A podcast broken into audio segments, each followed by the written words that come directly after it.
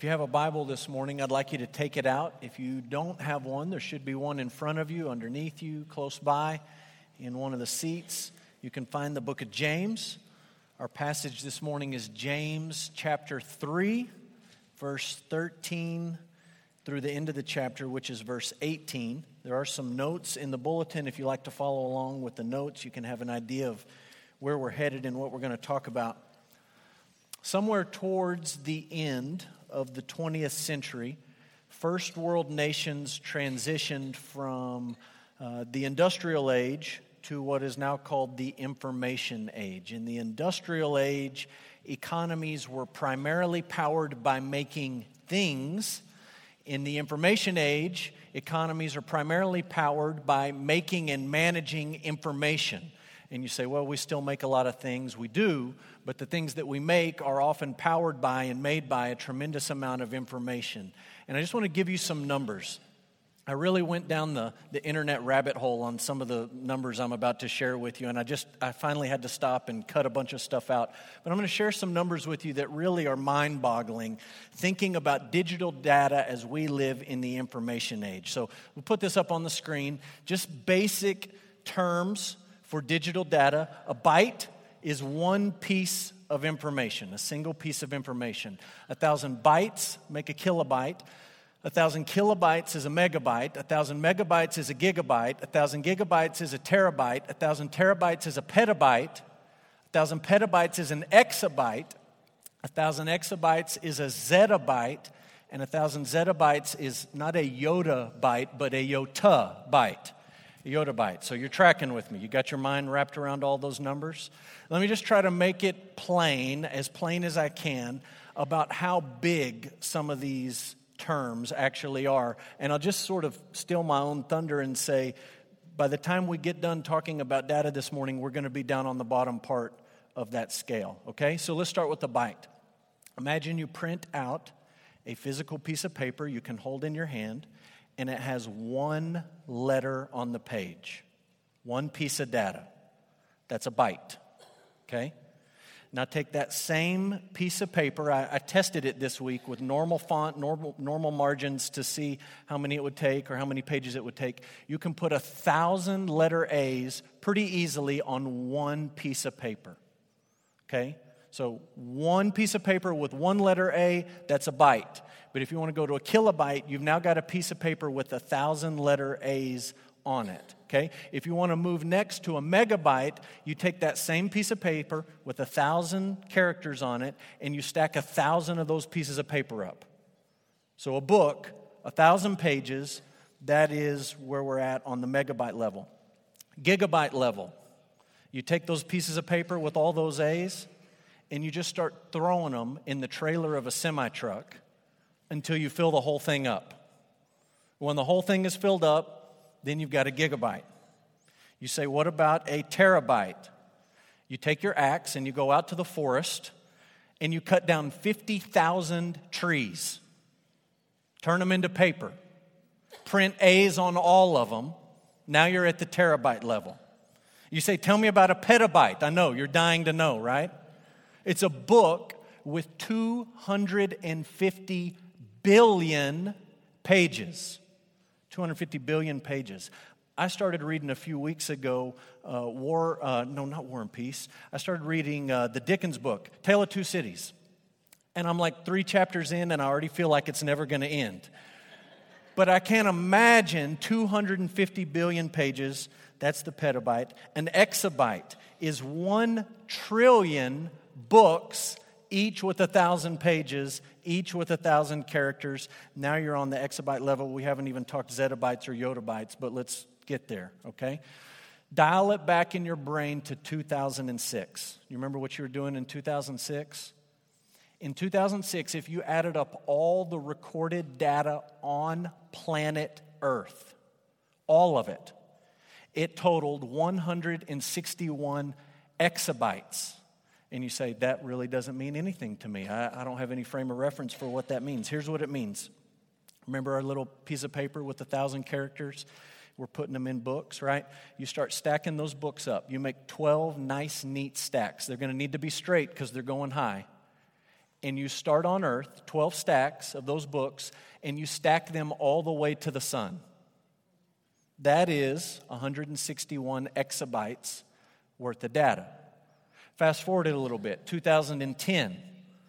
All the recorded data in the world is 988 exabytes. You say, well, how much is that? Well, this time you get rid of your 12 stacks and you just need one stack. But this time that stack needs to go all the way from the sun to the planet, and it is a planet, Pluto.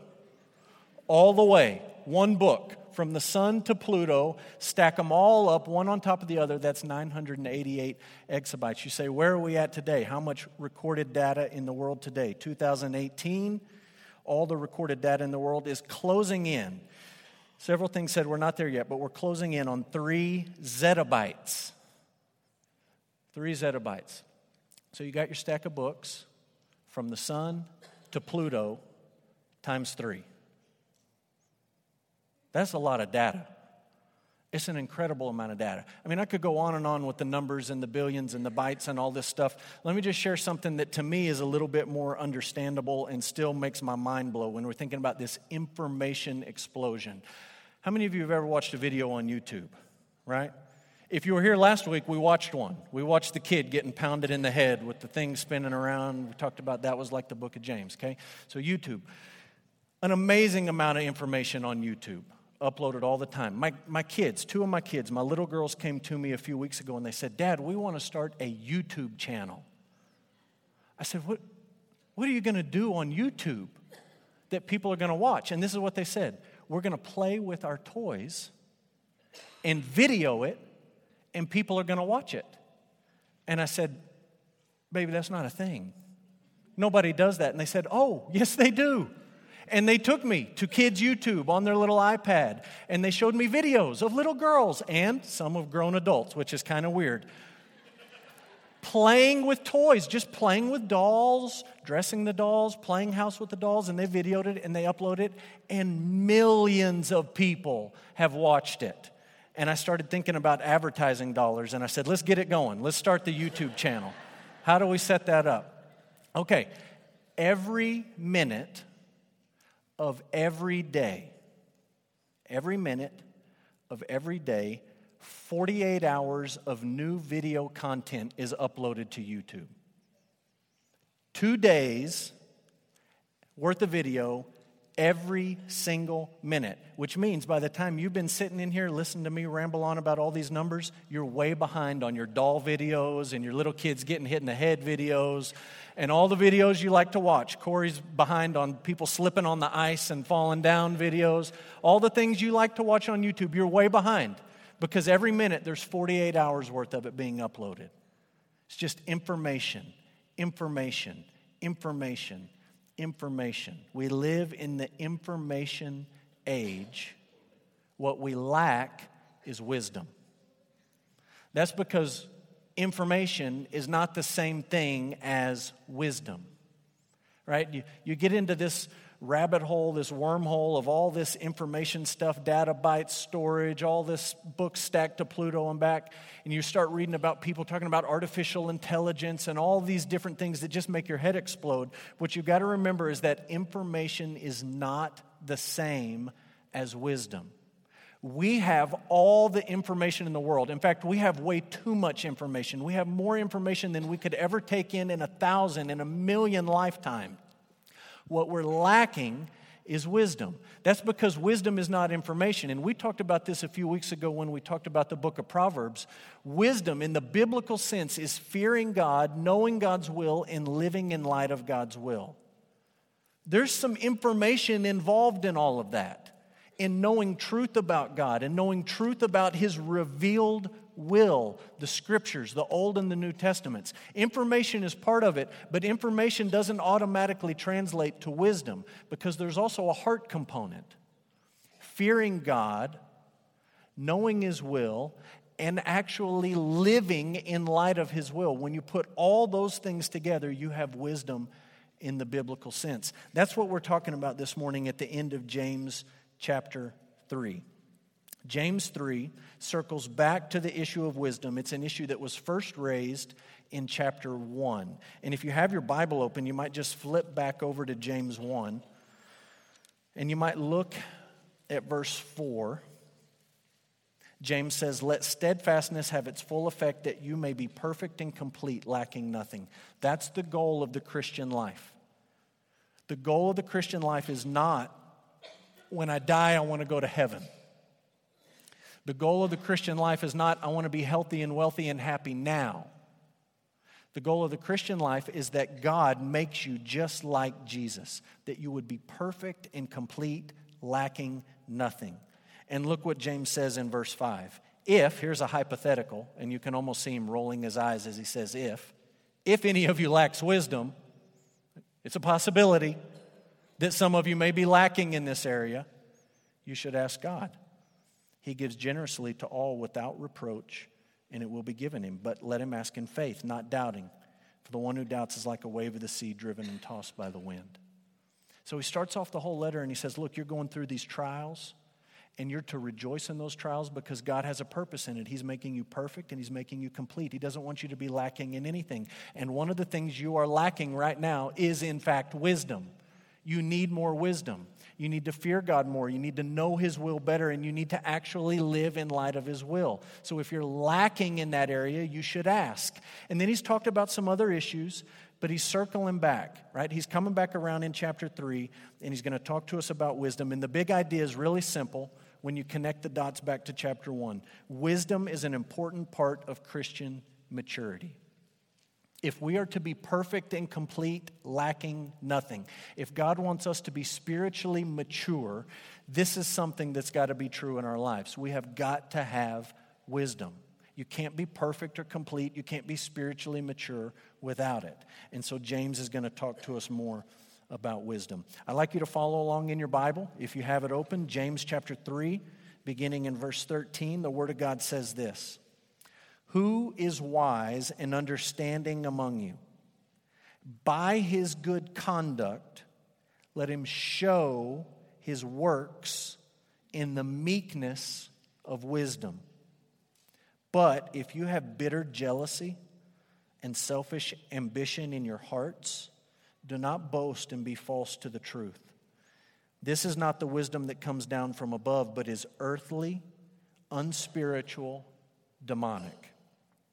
For where, where jealousy and selfish ambition exist, there will be disorder in every vile practice. But the wisdom from above is first pure, then peaceable, gentle, open to reason, full of mercy and good fruits, impartial and sincere.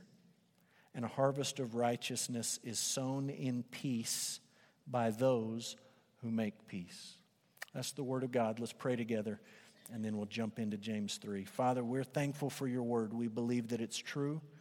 We're thankful for this book of James, for the challenge that it presents to our hearts and to our lives.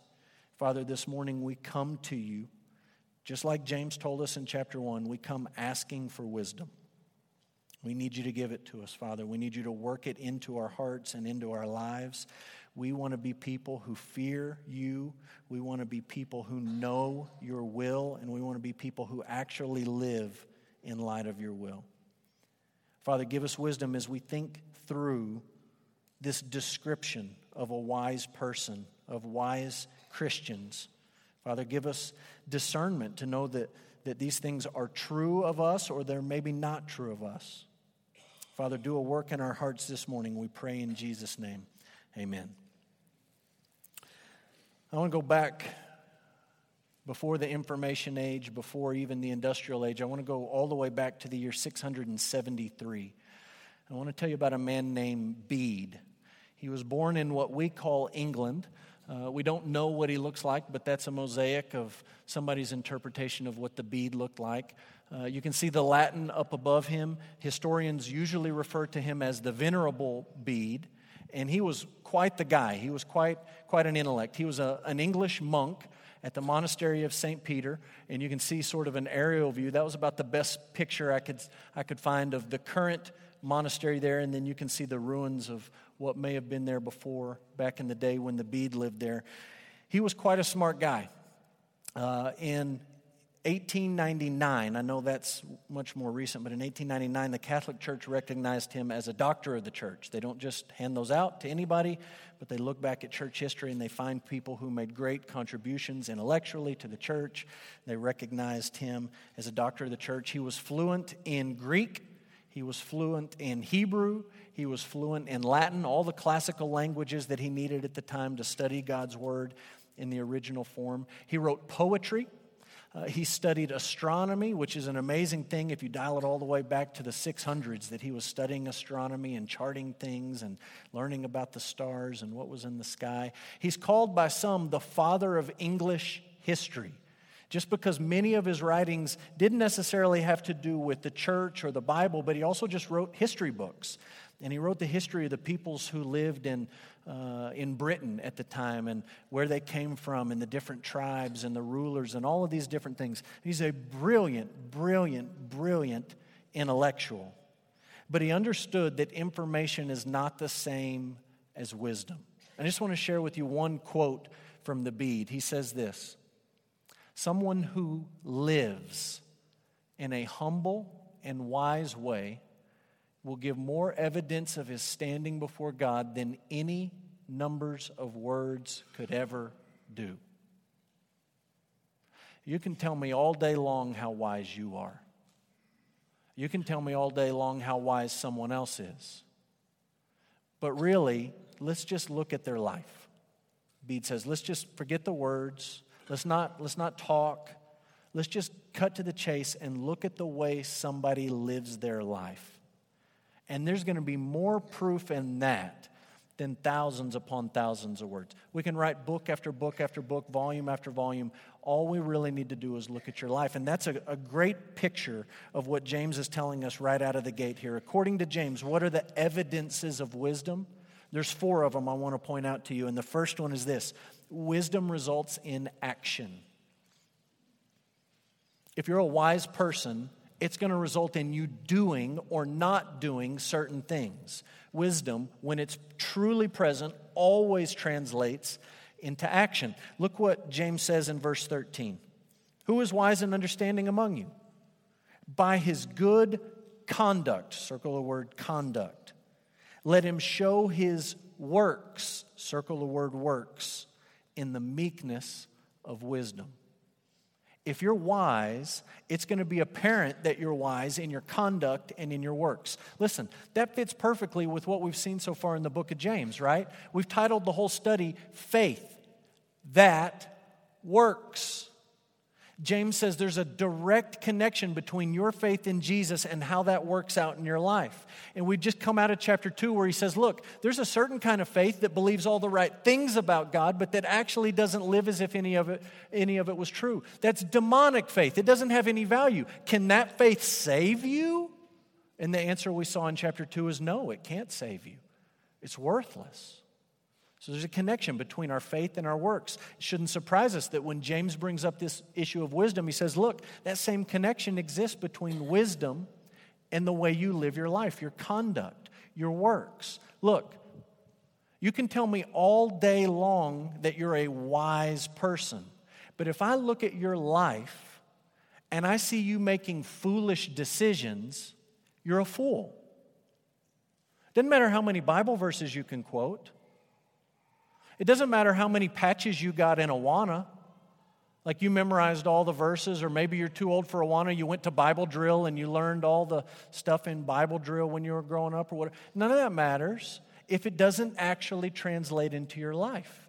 James says true wisdom is going to show itself in your conduct, in your works. You can talk to me about people you work with, your kids, your parents, whoever, and you can tell me, oh, they're so wise.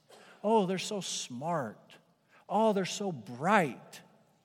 But if I look at their life and they're living like a fool, the conclusion James would have me draw is they're a fool. It really doesn't matter what they know if it's not translated into everyday life. So, number one, what are the evidences of wisdom? Well, wisdom results in action. You can see it in somebody's life.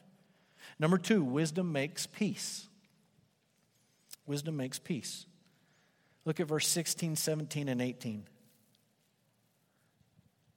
Where jealousy and selfish ambition exist, there will be disorder in every vile practice. But the wisdom of wisdom from above is first pure, then peaceable, gentle, open to reason, full of mercy, good fruits, impartial and sincere. And a harvest of righteousness is sown in peace by those who make peace. I just ask you to think about your life for a moment. To think about the relationships you have at home. Think about the relationships you have in our church. Think about the relationships you have where you work or where you go to school.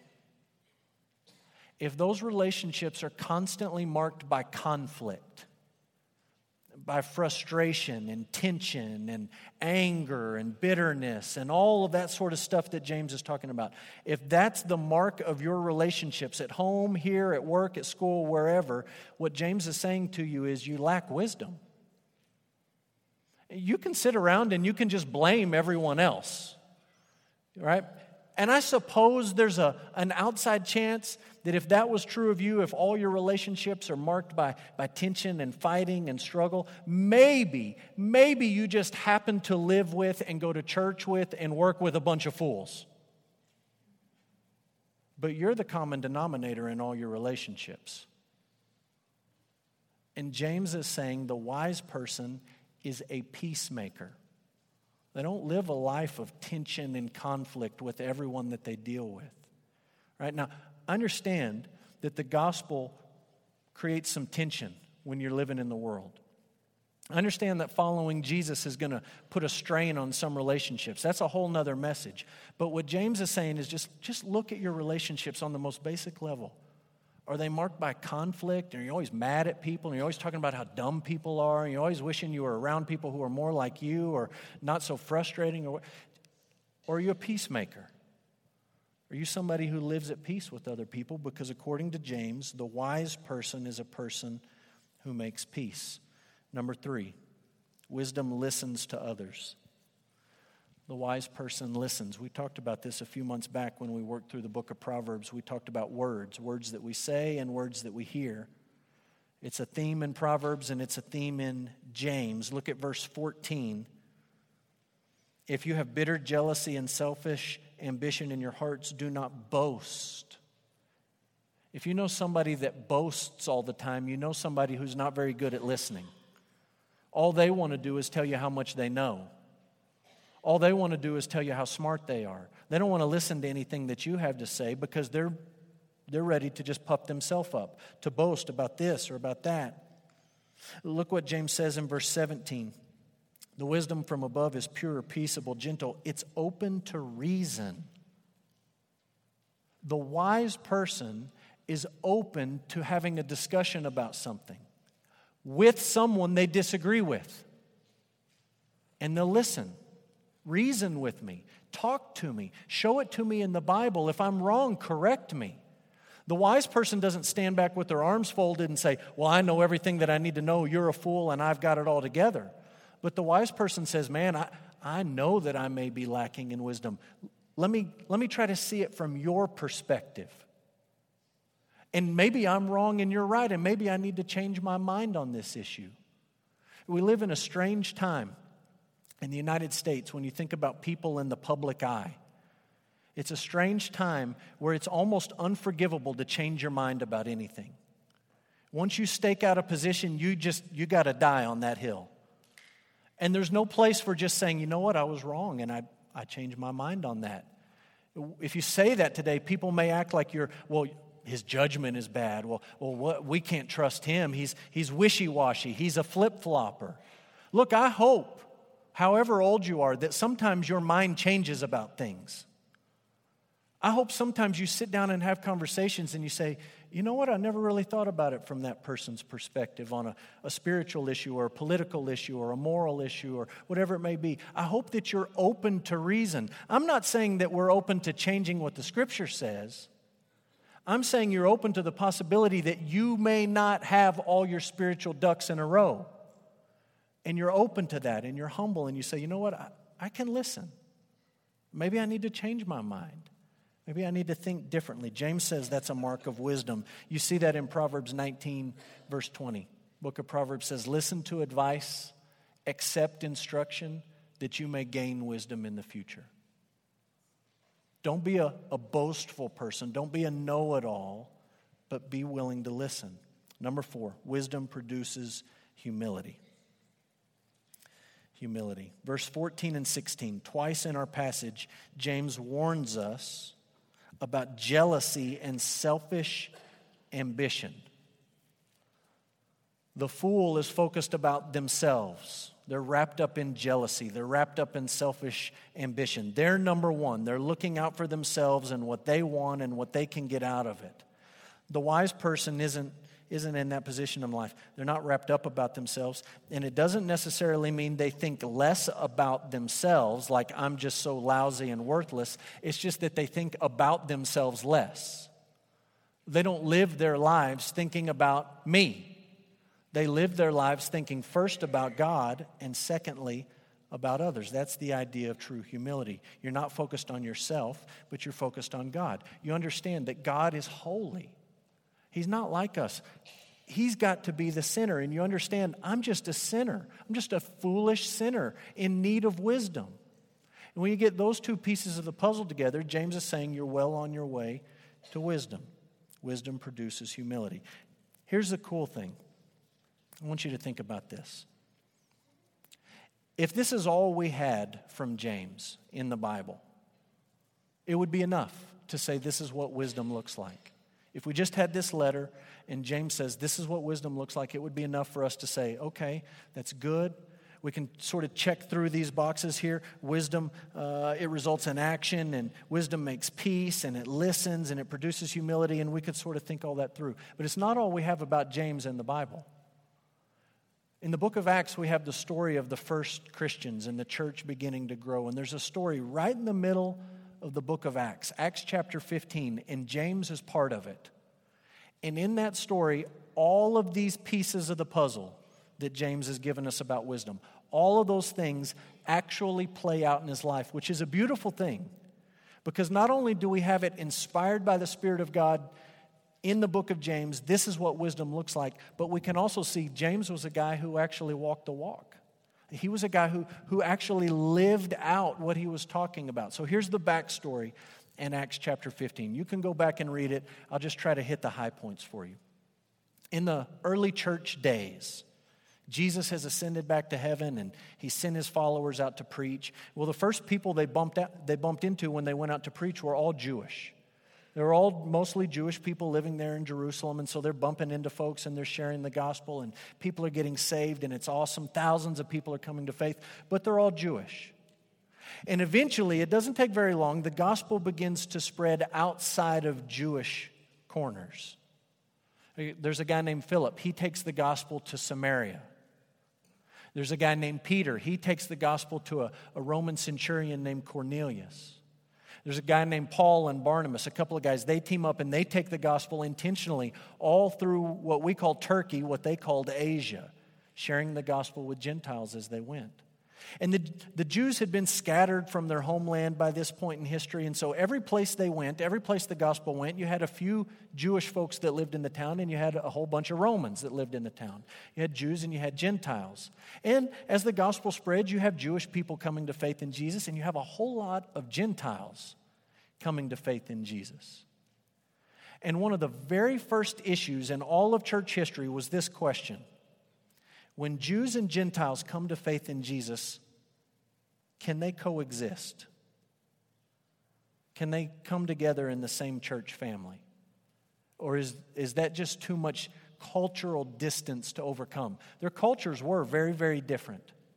And both of those groups, the Jews and the Gentiles, had been trained in the ancient world by their parents, by their communities, by their, their, uh, their families to hate each other.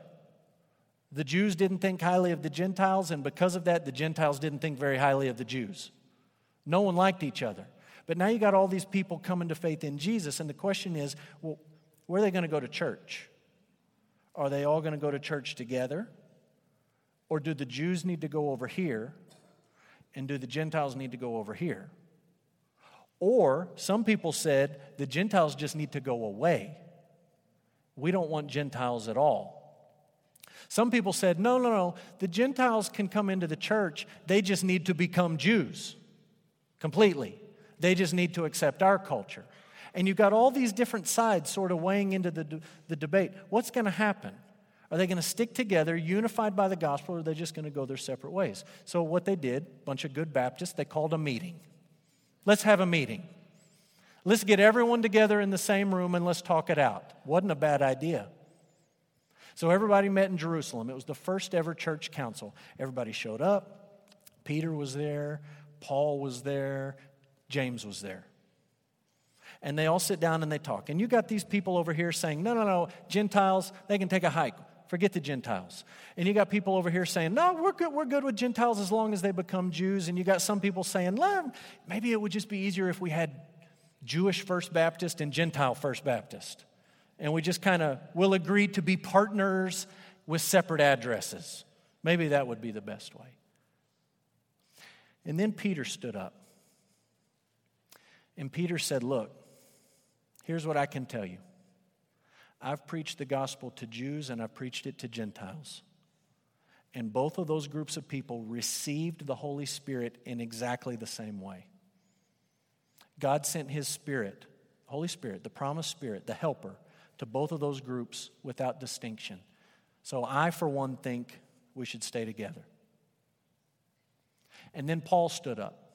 Remember, Paul and Barnabas been on these mission trips. Paul stood up and he said, Look, all I can tell you is this. As we go out and preach, we've seen signs and wonders done among the Jews, and we've seen signs and wonders done among the Gentiles, both. Like, God hasn't discriminated between those two groups. He saved Jews and He saved Gentiles. He, he saved both of them. Why would, we, why would we separate if God's done the same thing for all of them as we preached? I think we should stay together. And then the pastor of the church in Jerusalem stood up, and that man was James.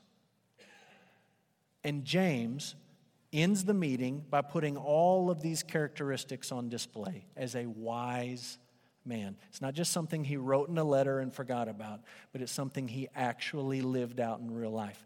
He listened. Look, he was the bigwig in the room. The whole thing was happening on his turf. He could have just stood up from the beginning and said, Look, this is how it's going to be. I'm Jesus' half brother. I'm the pastor of this church. This is what we're doing. Instead, he listened. Say what you think, share your experience.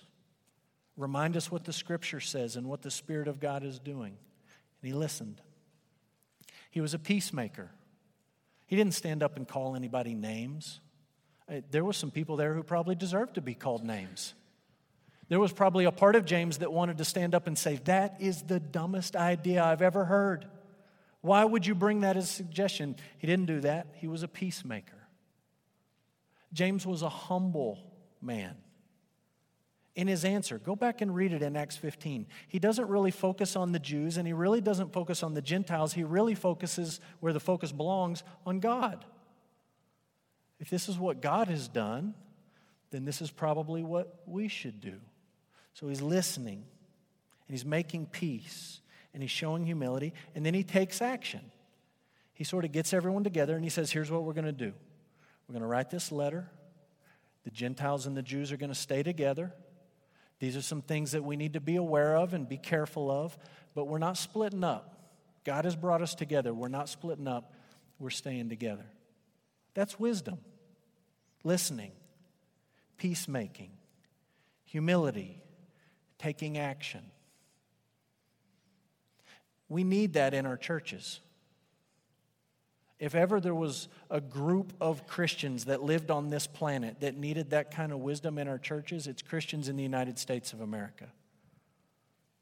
Because all too often, what our churches look like, if you have your Bible open to James still, our churches look like James 3, starting in verse 14 bitter jealousy, selfish ambition, boasting, being false to the truth, wisdom that is earthly and unspiritual. James says it's also demonic. Again, verse 16 jealousy and selfish ambition, disorder, every vile practice. That's what a lot of our churches look like. We have a little disagreement with each other and we say, well, We can't stay together. I can't stay there.